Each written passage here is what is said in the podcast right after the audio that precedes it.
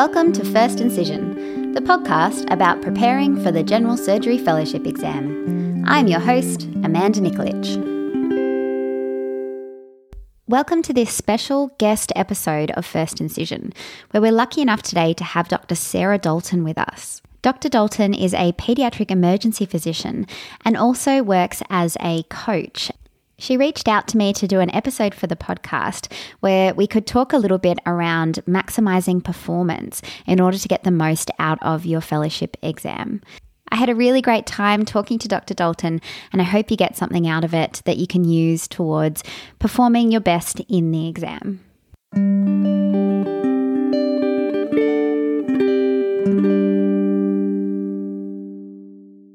So, just a little bit for our listeners. Today, obviously, we have you, Dr. Sarah Dalton, with us, and you're, from what I understand, a pediatric emergency physician. And we were going to have a bit of an episode talking around exam performance and what trainees could do to identify and manage stress and maximize their performance on the day of the exam. So, I was hoping to start off by asking you to tell us a little bit about yourself.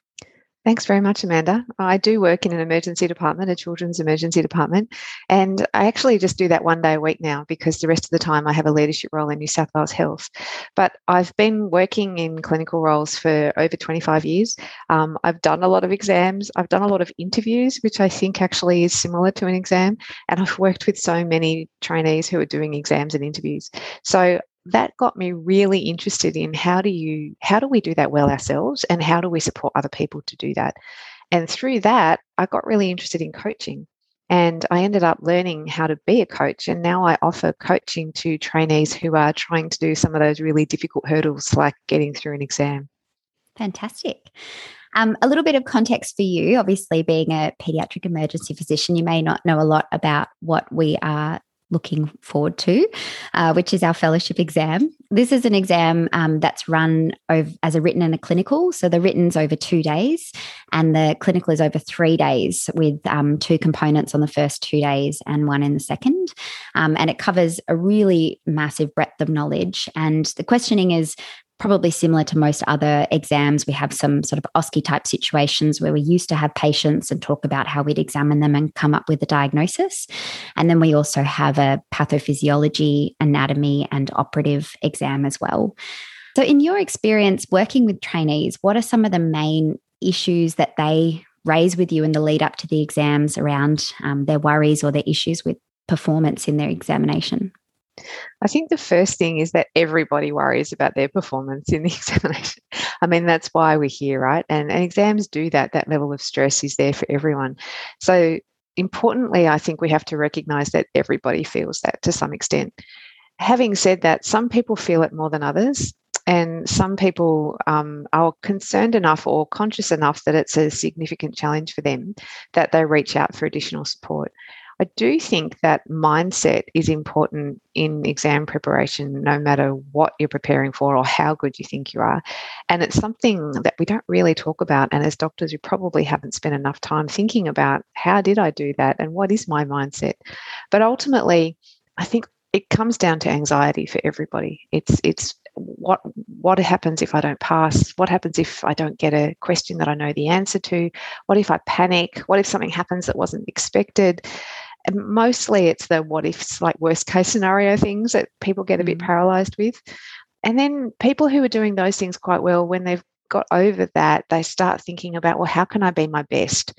You know, perhaps I've got over the anxiety now and I feel okay about fronting up to the exam, but there's some stuff that I just want to do better. Like I want to be able to answer the question really comprehensively, or I want to be able to speak without saying um all the time or I'd like to be able to be more succinct and summarize my answers rather than just rattling off lists from my head.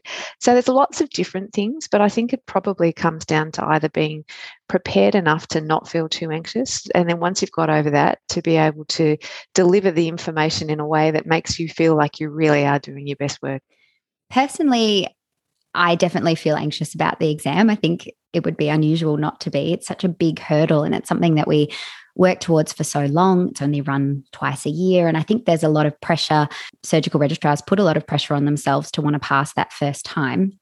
Is there advice that you have for trainees around managing that anxiety in that, you know, probably earlier stage when you're looking at this huge curriculum, thinking, how am I going to do this? And what if I don't pass?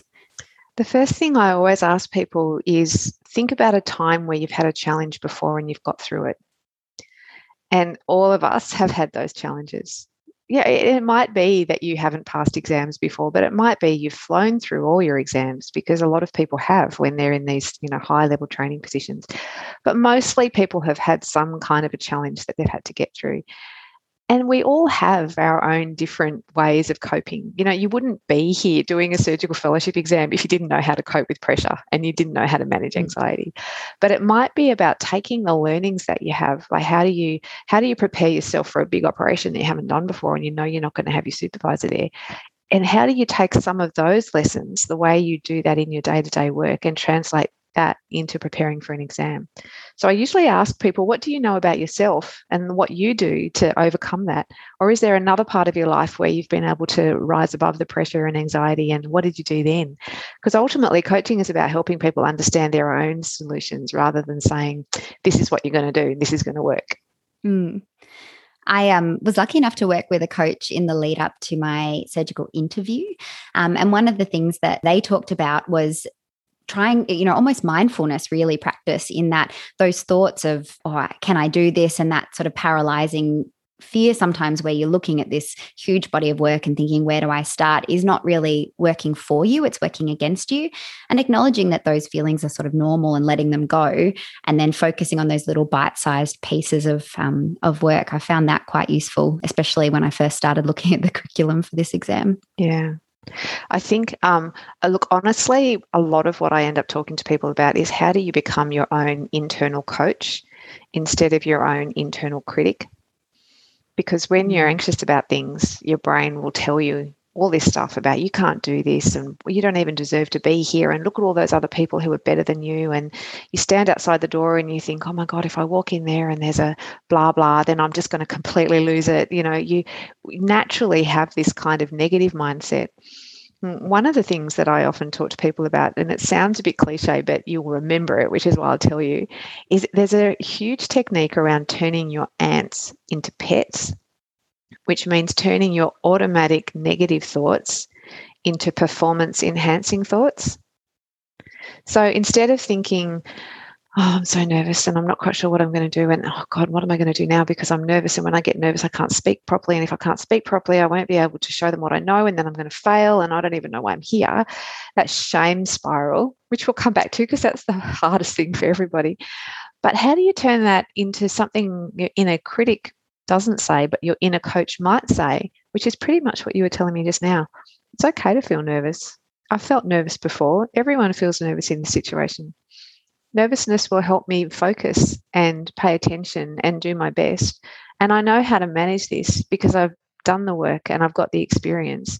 So, yeah, I'm nervous, but actually, this is going to be the chance for me to shine and show them what I know because I deserve to pass this exam.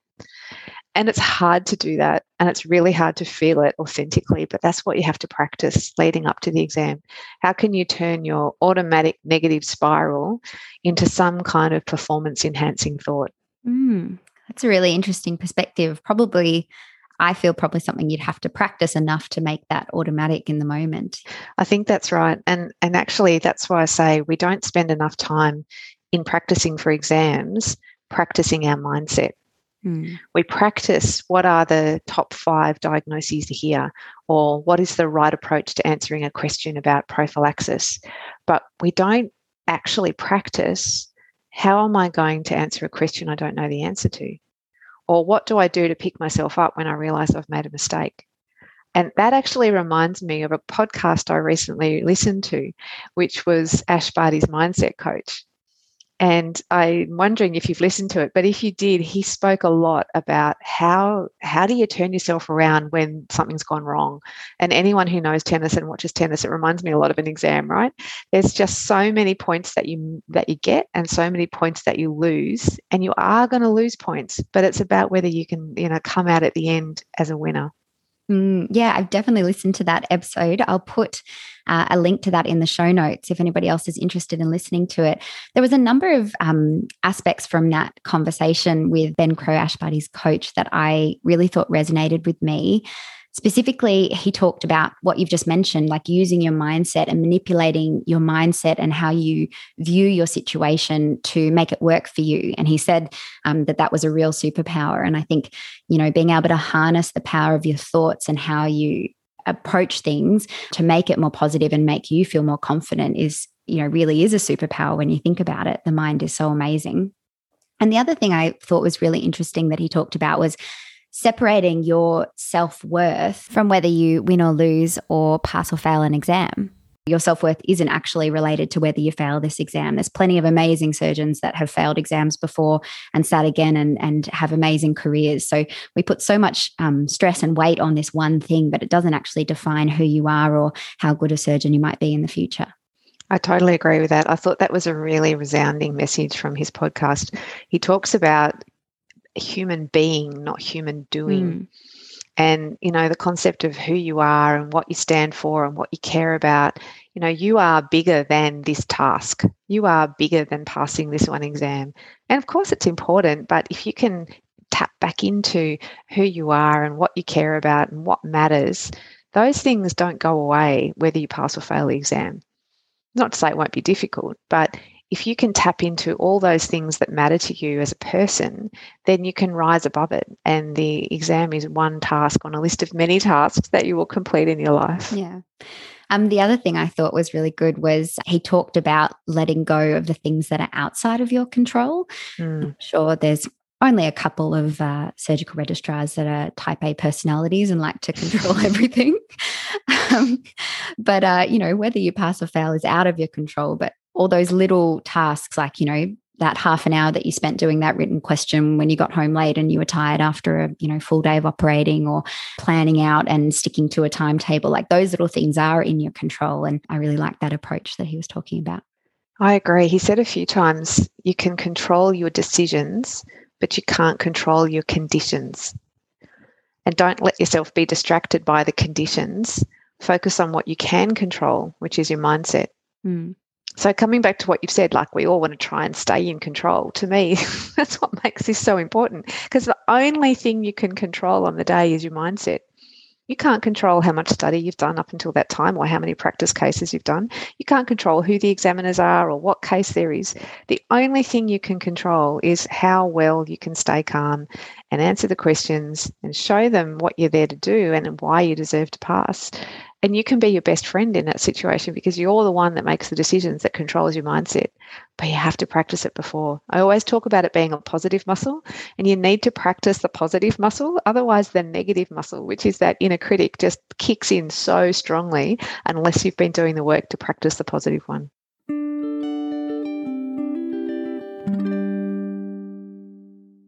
So coming back to that controlling your mindset on the day. Something that I've found really difficult in the past is if, say, I'm answering a question and I feel like I've I've completely bombed it. You know, I think, oh, I didn't know the answer, or why did I say that thing? And I've dug myself a hole, and the bell goes, and you move on to the next station. You know, what approaches would you have for trying to let go of that negative feeling and reset and start that next station afresh? You know, try to salvage the situation. In a minute, I'm going to ask you, Amanda, what you've done and what you think about that, because that's the way that a coach would work. Eh, you would have thought okay. about this and you would have tried this before. So I'll, I'll, share with you what we talk about, but I'm also interested to know what you do in that situation.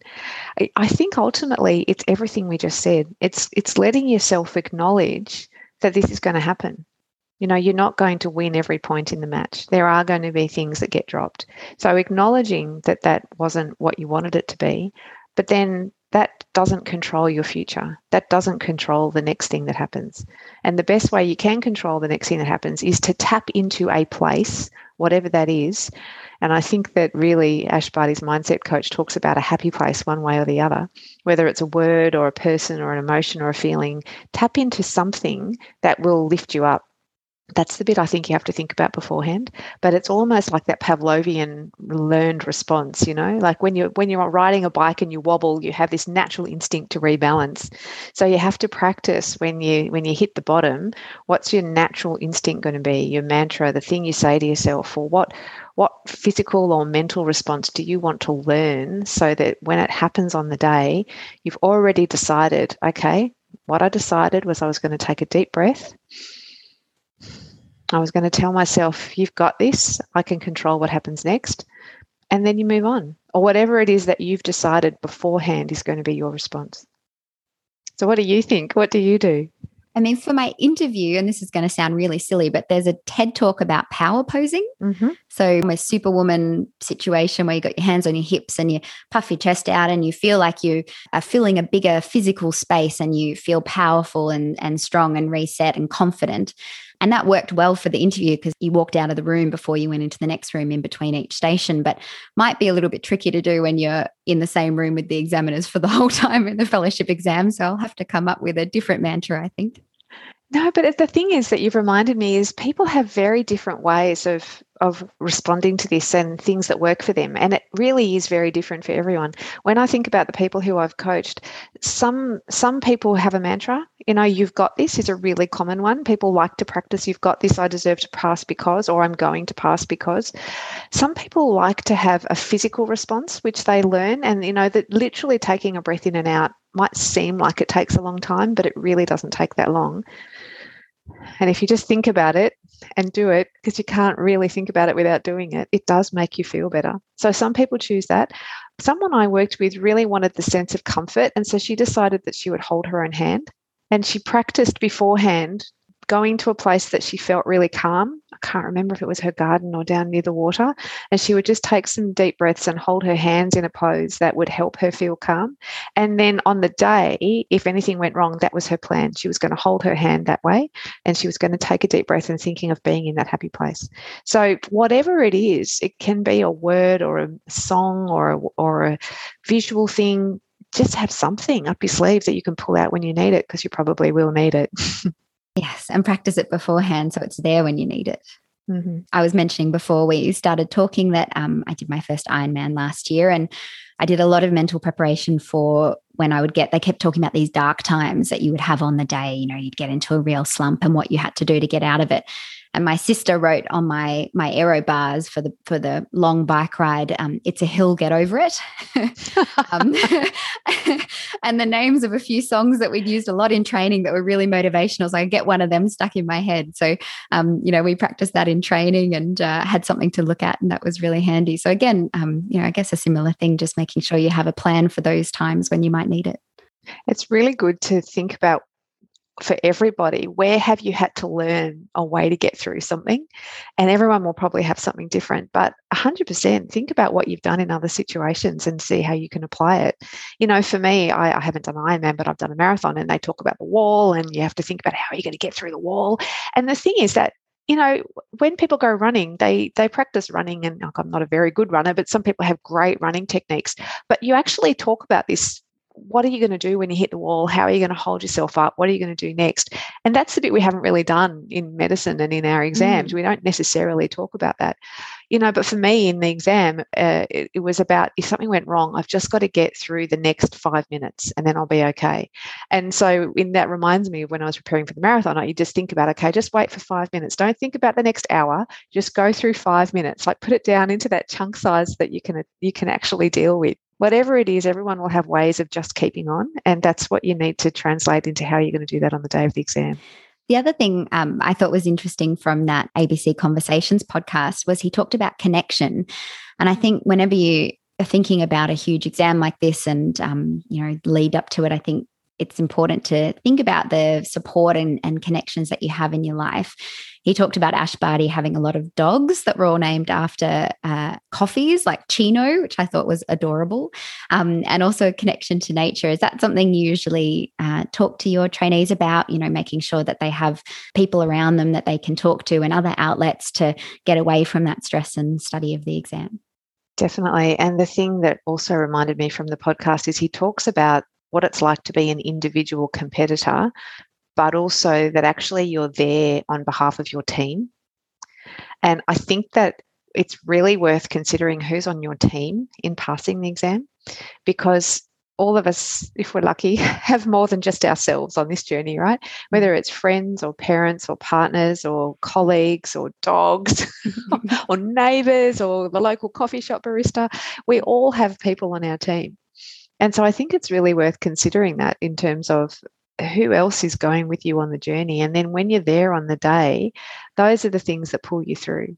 And, and the other thing he talked about was having a concept of dedicating what you're doing to someone or having someone in mind when you do your work, because that also rises up and helps you get above the immediate stress of the thing that just went wrong.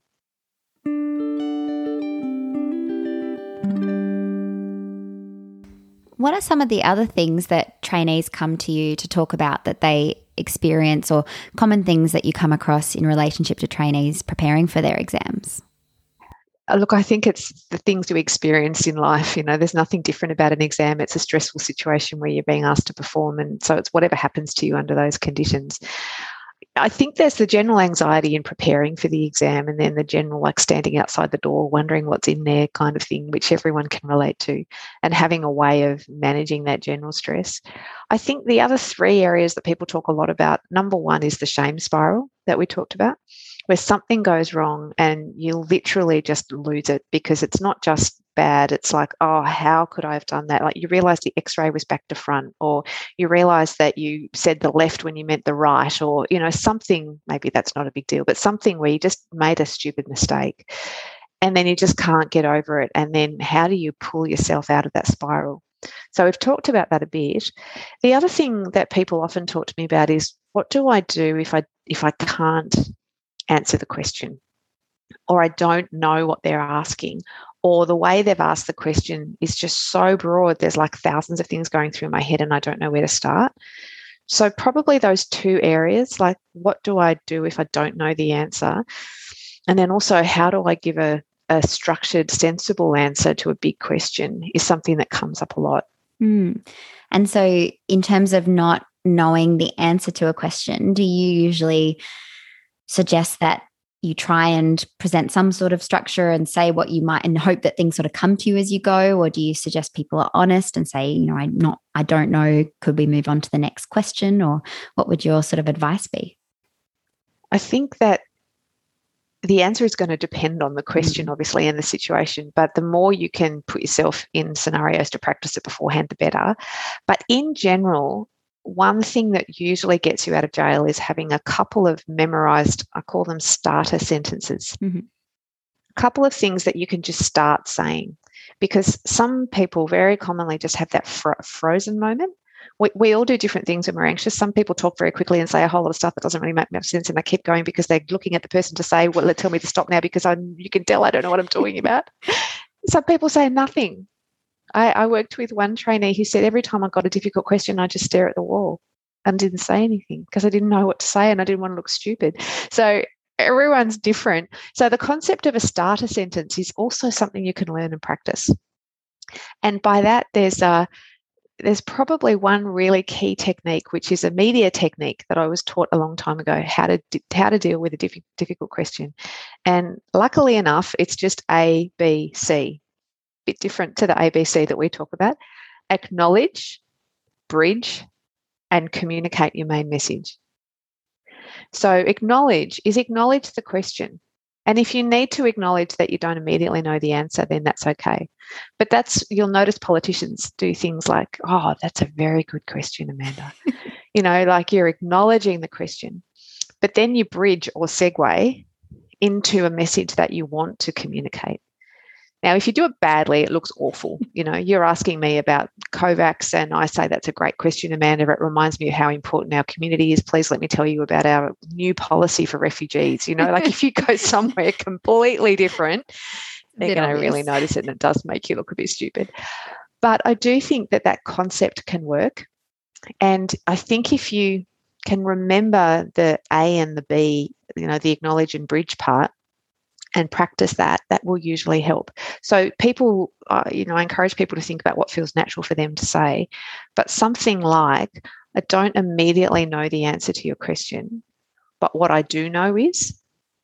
And the other thing is, if it's something where your brain just goes, I don't know if they mean that, or do they mean this, or do they mean something else, because you're kind of not sure, you can say, particularly if it's a really complex question, I don't know, you probably use a bad example, but let's say we're talking about consent in Jehovah's Witness and, you know, some kind of ethical thing. I'm not even sure if those questions come up, but I'm sure there are difficult questions that come up, right? and if it's just like a bit overwhelming because you don't quite know where to start, you can say, rather than saying, you know, that's a very good question, you can say, well, that's a very complex question with really multifactorial ways of looking at it. And then you can say something like, when I think about these questions, I tend to think about it in three areas. And if you can remember that you're going to answer any difficult question with, you know, either that's a very good question or that's a very complex question. When I think about this, I tend to think about three areas. All you have to do after that is think of three headings. Because if your brain goes through um, how old is the patient, what's the procedure, and where are they having it done? I mean, this is me but not being a surgeon making up some stupid things. You can say things like, the three things that go through my mind are the patient, the procedure, and the geography of where the procedure is occurring. And then if you can put the headlines on your answers, number one, it makes you feel better because you kind of go, oh, good. Yeah, there are three things I could talk about.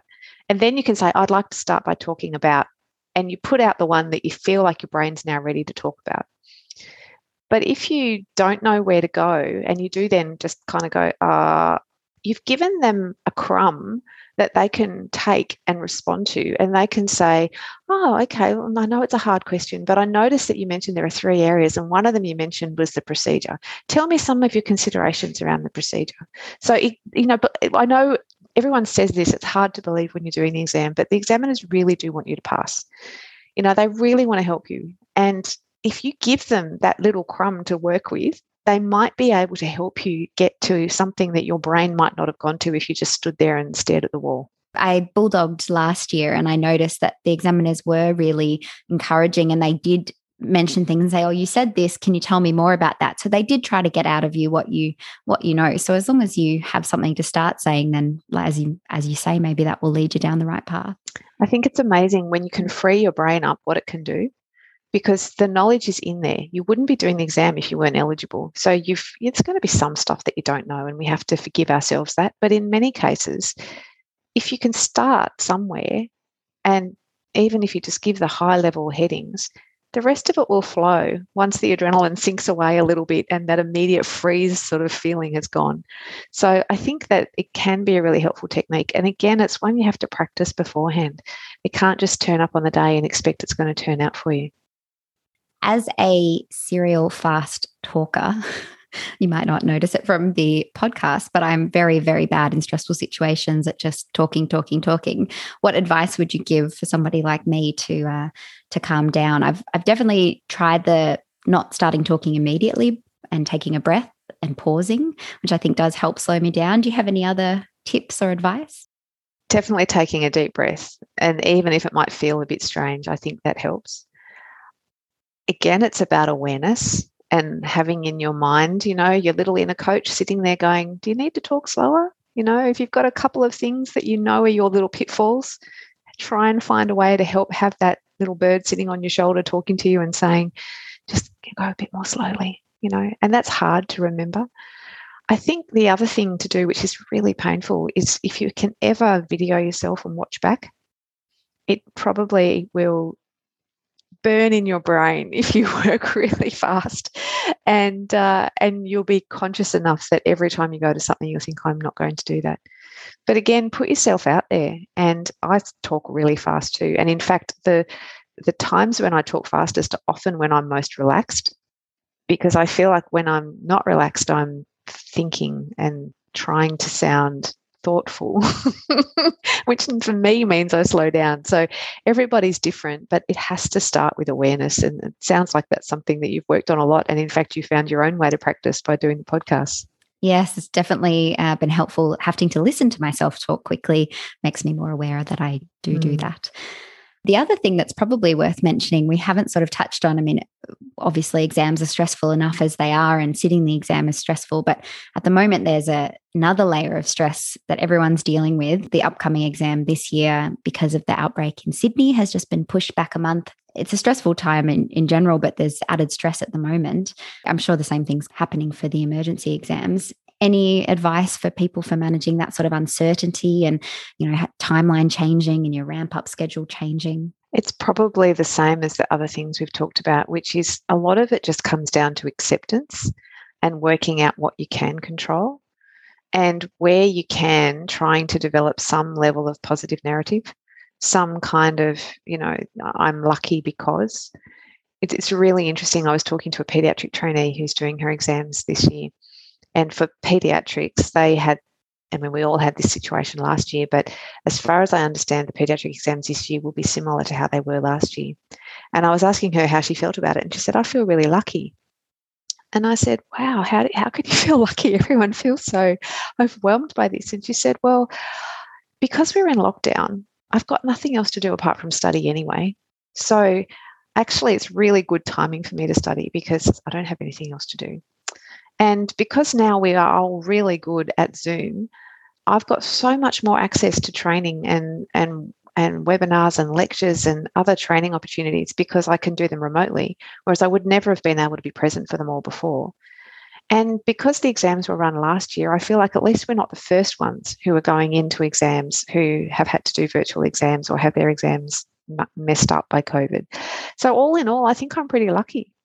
And I was just really blown away. That's just such an impressive mindset.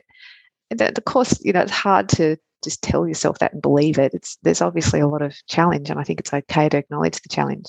But there may be some things that are positives in this situation. Um, and if you can think of that, then that's helpful. But it's also okay just to acknowledge that it's a little bit shit. mm.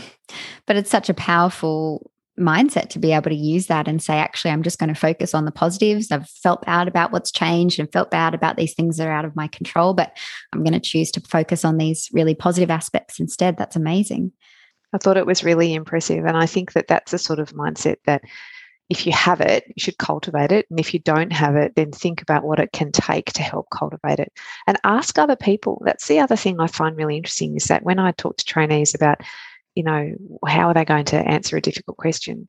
Often they say, I don't know, I've never thought about it. And I say, What do other people do? And they say, I don't know, I've never asked them.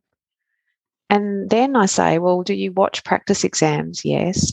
What do you notice other people do? And they stop and think and go, Oh, actually, no, you're right. I do notice that they take a deep breath. But it comes back to what we've been saying all along. We're not necessarily very good at talking about this stuff, partly because it's just not what we've done. We just get on with it. But also, to some extent, I guess it admits the level of vulnerability.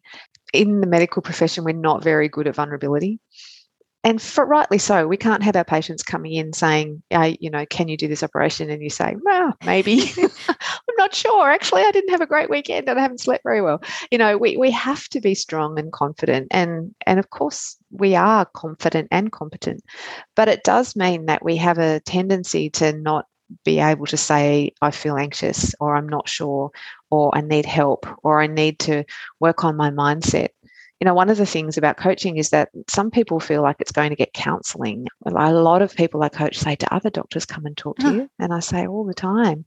And they say, Really? and so that was the other thing I took away from the Ash uh, podcast was Ben Crowe was saying that he feels really privileged to have heard the stories of all these high performing athletes, and he shares the stories with each other. And everyone who listens to him talk about other clients says, Oh, I feel like I recognize that. And I can't believe other people talk to you about that. And I can't believe I'm not the only one that feels this mm. way. And I do think that's a really important narrative. Like, no one doing an exam is the only person who feels anxious. And everybody who does an exam wants to do well. And we need to start talking about how we do it well and how we get our head straight one thing that he says is if you're in your head, you're dead. Mm-hmm. So if you're in your head and you've lost it, then you're just never going to come back. So we need to talk about how do we remain mentally strong as well as have the right skills and capability to get through exams. Mm. And it's funny that we don't really, as a profession, focus on it because when you think about it, there's so many aspects of our throughout our entire careers that are based on your performance and based on almost like a, really a drama performance right from medical school and doing a pretendoscopy on your healthy best friend and finding a murmur and talking about how you'll examine the fingers right through to interviews for jobs which we do every year and getting onto training and our viva exams. And i guess in a way they're trying to assess our communication and the way that we um, present ourselves which is important when you're a doctor. But it's funny that we don't put more importance or, or talk about that performance side of it um, throughout med school or even afterwards. So it's great. I, I, feel like in the last few years, coaches like yourself have becoming more and more uh, visible. I've seen um, a few around, and I think that that's a really positive thing in medicine that that's becoming more and more prominent. The thing about coaching is it takes you from a good place to a great place. you know, it's not remedial. It's not for people who don't have any insight, don't have any motivation, and are poor performers. It's actually helping people just to have an opportunity to work through what's important to them and what their own solutions are going to be and hold you accountable to some extent because you'd say you're going to go and practice something and then you have to come back and tell me whether you practiced it. But it is, it's about, it's really about being better and and finding ways to optimize what you do. And and that's what we're all here for. So it's great to have a safe space to talk about that and we should probably talk to each other more about it i think. And i think that change will come.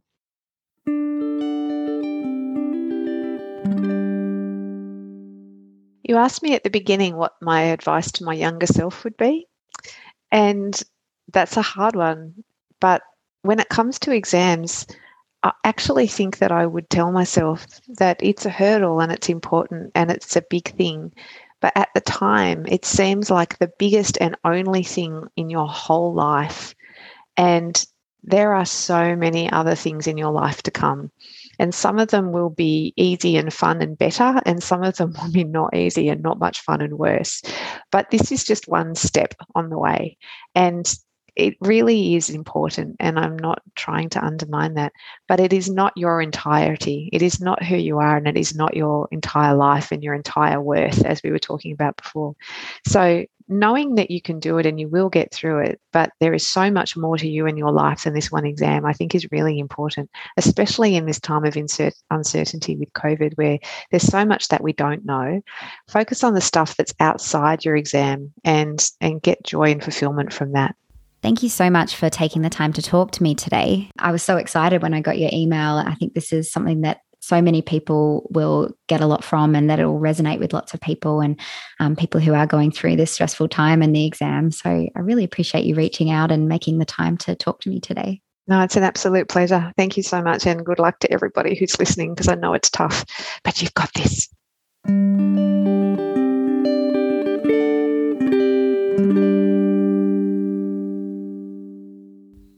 So, as we mentioned, I'll put some links in the show notes to the uh, ABC Conversations podcast we were talking about, and also to Dr. Dalton's coaching business in case this has inspired you to seek out a coach for your exam. Once again, if you like what you hear, please rate the podcast, leave me a review because I love hearing what you all think of the podcast, and subscribe to the program because it makes it easier for other people to find. It's time to close up. Thanks for listening to First Incision. If you have any comments or feedback, send us a message at firstincisionpodcast at gmail.com or follow us on Instagram at First Incision. Happy studying!